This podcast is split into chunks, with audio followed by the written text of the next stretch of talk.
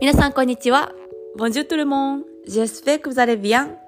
パリのアパルトマンからお届けします。フリーランスのためのコンサルタントのさきです。このラジオは私さきがフランス生活やビジネス、読書で学んだことを配信しています。え皆さんお元気でしょうか？パリのファッションウィークが終わりましてですね、えー、ポッドキャストに戻ってきました。あの戻ってきましたっていうのも変かもしれないんですけども、私にとってはホームみたいな感じなので、ちょっと出稼ぎ行って帰ってきたよみたいな、はい、気分ではあります。はい。なんか終わってほっと一息っていう感じなんですけど、そのファッションウィークでね、何をしてたかって言ったら、えー、コンセプトストアが日本にある方たちに一緒にあの同行してですね、バイングの現場に立ち立ち会って、えー、通訳をしたりですとか、あとまあパリで、えっ、ー、と、まあ、あの、ホテルだったりとか移動だったりとかいろんなことがあるから、まあそれをあのフランス語が必要なことも多いから、うん、アテンドしたりみたいなことをしてました。すごい楽しかったです。で、あの、一緒にね、えー、同行させてもらっているそのクライアントの、えっ、ー、と、お兄さんたちが、あの、まあ、同じ大阪出身で、で、すごい、あの、楽しいお兄さんたちなんですよ。だから、前回終わってから半年経つんですけど、あの、また、あの、来てくれるのをすごい楽しみに待ってて、で、あの、笑いながらね、4日間を過ごしてて、楽しかったなっていう感じでした。ですごいあの刺激的な現場なんですよね私にとって。パリの、えー、ショールームにたくさん行ったりとかアパルトマンの中にあるアトリエに行ったりとかしてであのブランドとかデザイナーの方が心を込めてあのそれぞれの経験値とかセンスとかっていうのを使って、えー、できたこだわりの服っていうのをセレクトしていくっていうあのことをえー、現場ではやるんですけど、まあ、その場所に一緒に立ち会わせてもらってうんやっぱりねなんか感性を磨いてきた人たちのこだわりとかそれに対する情熱とかっていうのを見るのがすごいやっぱ楽しいなって思いましたしあの高校生の時にすごい私服大好きだったんですよ。でそれを思い出してなんかねワクワクが再燃してるみたいな、再熱？再燃してるみたいな感じで、うん、超楽しいです。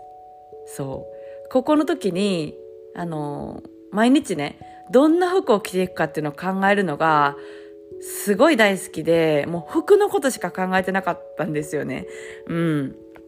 で、まあ制服だし、あの、しかも、私が行ってた高校は、セーラー服だったんですよ。すごいクラシックな伝統的な服ででそれを着ていくんですけど、まあ、その伝統的な服を毎日着るっていう拘束がある中でいかに遊べるかみたいなのを考えるのが大好きだったんですよね。制服？であの何やネイビーベースでエンジ色のあの、ラインが入った、まあ、あの、セーラー服だったんですけど、それに、どんなカーディガンを合わせるかとか、うん、なんかあのラルフ・ローレンみたいなこうクラシックなやつなのかそれは黒なのかクリーム色なのかなのかとかあとそのセーターでも網目の粗いなんか何ほぼセーラー服見えてるやんみたいな あのセーターセーターじゃないわカーディガンを着るのかとかでそれに合わせてどんな靴を履くのかクラシックなあのなんて言うんでしょうあの忘れたツルツルのあの靴を履くのかそれともスニーカー崩してスニーカーを履くのか赤とか白とかのスニーカーを履いてちょっと古着っぽくしてそれに合わせて靴下を何にするかみたいなのを考えるのがもうめっちゃ好きでもう服とプリクラのことしか考えてなかったんですよね。でその頃のうんこだわりとか情熱とかあとそういう服を着ることで自分が感じる気分楽しさだったりとかあとその服を着た時のうんなんだろう周りの何て言うんでしょうね。周りも楽しんでくれるみたいなのが結構面白くってそうもう毎日毎日服のことばっかり考えてたみたいな時があったんですけどすごいそれを思い出してあのこんな私いたなーっていうのをうん思い出してですねなんかそういうこう、うん、自分が持ってた感性に火をつけたみたいな感じはまたあってですねなんかいろんな意味で勉強になったもうあの仕事じゃなくても全然行きたいみたいな、はい、感じでそういう機会をいただけた、うん、あのお兄さんたちにはもう感謝感謝っていう感じ、えー、です。はい、でなんかねその服のまああの個人的な歴史で言うと中学校とか高校の時にもう一生服のことばっかり考えてたんですけど大学生になって大学1年生でで、えー、入学して、えー、その後になんか無難な服着た方がいいんじゃないかみたいな感じになって無難な服にシフトをしちゃったんですよね。うん、で大学の入学式の時はもうあの古着スタイルがすごく好きだったから古着で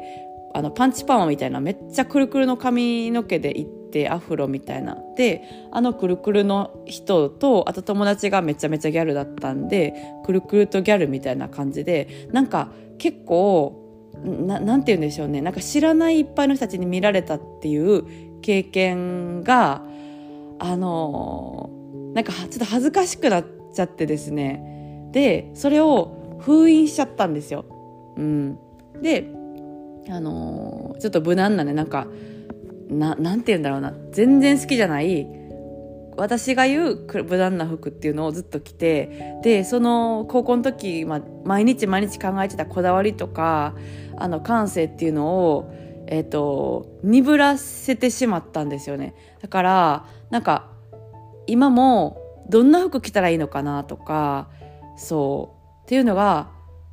なんか高校生の時とかに比べたらあんま分かんないっていうのがあって結構なんか服に対する楽しさみたいなのが消えてたんですけどでもやっぱりなんかこだわったりとかそういうこう、うん、自分の好きな服を着るっていう毎日を過ごすことの心の喜びがやっぱ半端ないなってあと満足度がすごいからやっぱ服はねあのちゃんとこだわっていきたいなって、うん、思いました。であの一緒にねちょっとデパートとかも行ってあのスニーカー買ったりしてあのそうちょっとまた履きたいなと思ってるんですけどあの緑がね何にでも合うっていうことで緑のあの入った、えー、アディダスのスニーカー買ったんですけどまたあのドヤって感じで履いてると思います。あのインスタとかで。はい。えっ、ー、とファッションウィークで、まあ、感じたこととか学んだことまたねあのいろいろあるのでえっ、ー、と配信していきたいなと思っております。